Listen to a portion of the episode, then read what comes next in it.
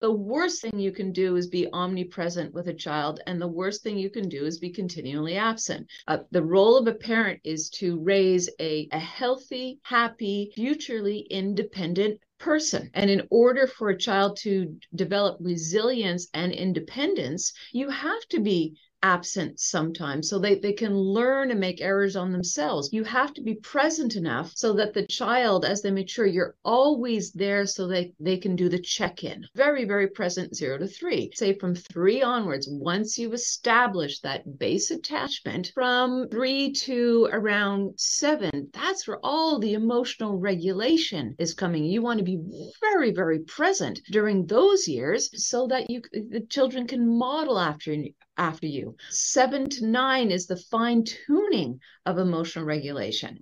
And if you're not present during those years, adolescence is going to be a little too much fun.